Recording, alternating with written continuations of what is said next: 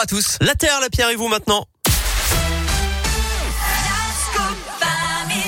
Alors Philippe, Philippe, Oui. 25 novembre.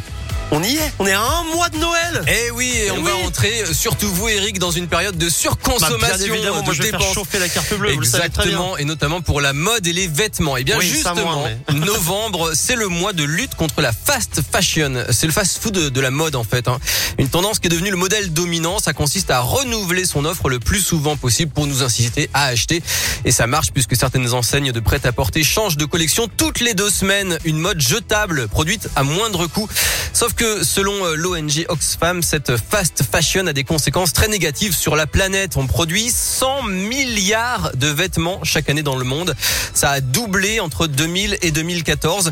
Et le secteur du textile émet 1,2 milliard de tonnes de gaz à effet de serre par an. C'est plus que les vols internationaux et le trafic maritime réunis. Alors l'association Zero Waste France a donc lancé le mois de la résistance à cette fast fashion. Elle a publié un guide pour nous les consommateurs avec euh, des chiffres assez hallucinants.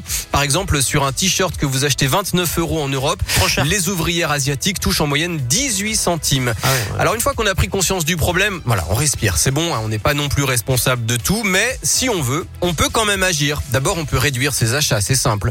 On Mhm. peut militer aussi pour faire pression sur les entreprises. On peut regarder son dressing et se dire que c'est déjà pas si mal. Regardez, moi j'ai le même pull depuis 5 ans. hein. Exactement.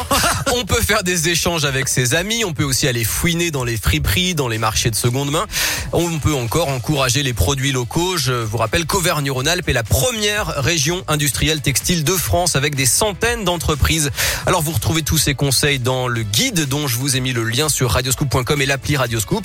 Et je termine avec cette étude qui sort aujourd'hui en 2019. 4,3 milliards d'euros de produits industriels non alimentaires ont été fabriqués pour rien. Et les vêtements représentent un tiers de ce gaspillage industriel.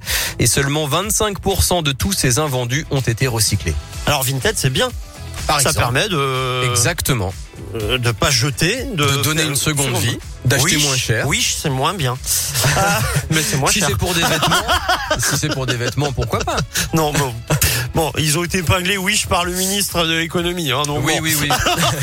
Merci euh, Philippe. Merci. La Terre, la Pierre et vous que vous retrouvez en replay sur radioscope.com. Juliette Armanet, c'est la suite des tubes et juste avant on écoutait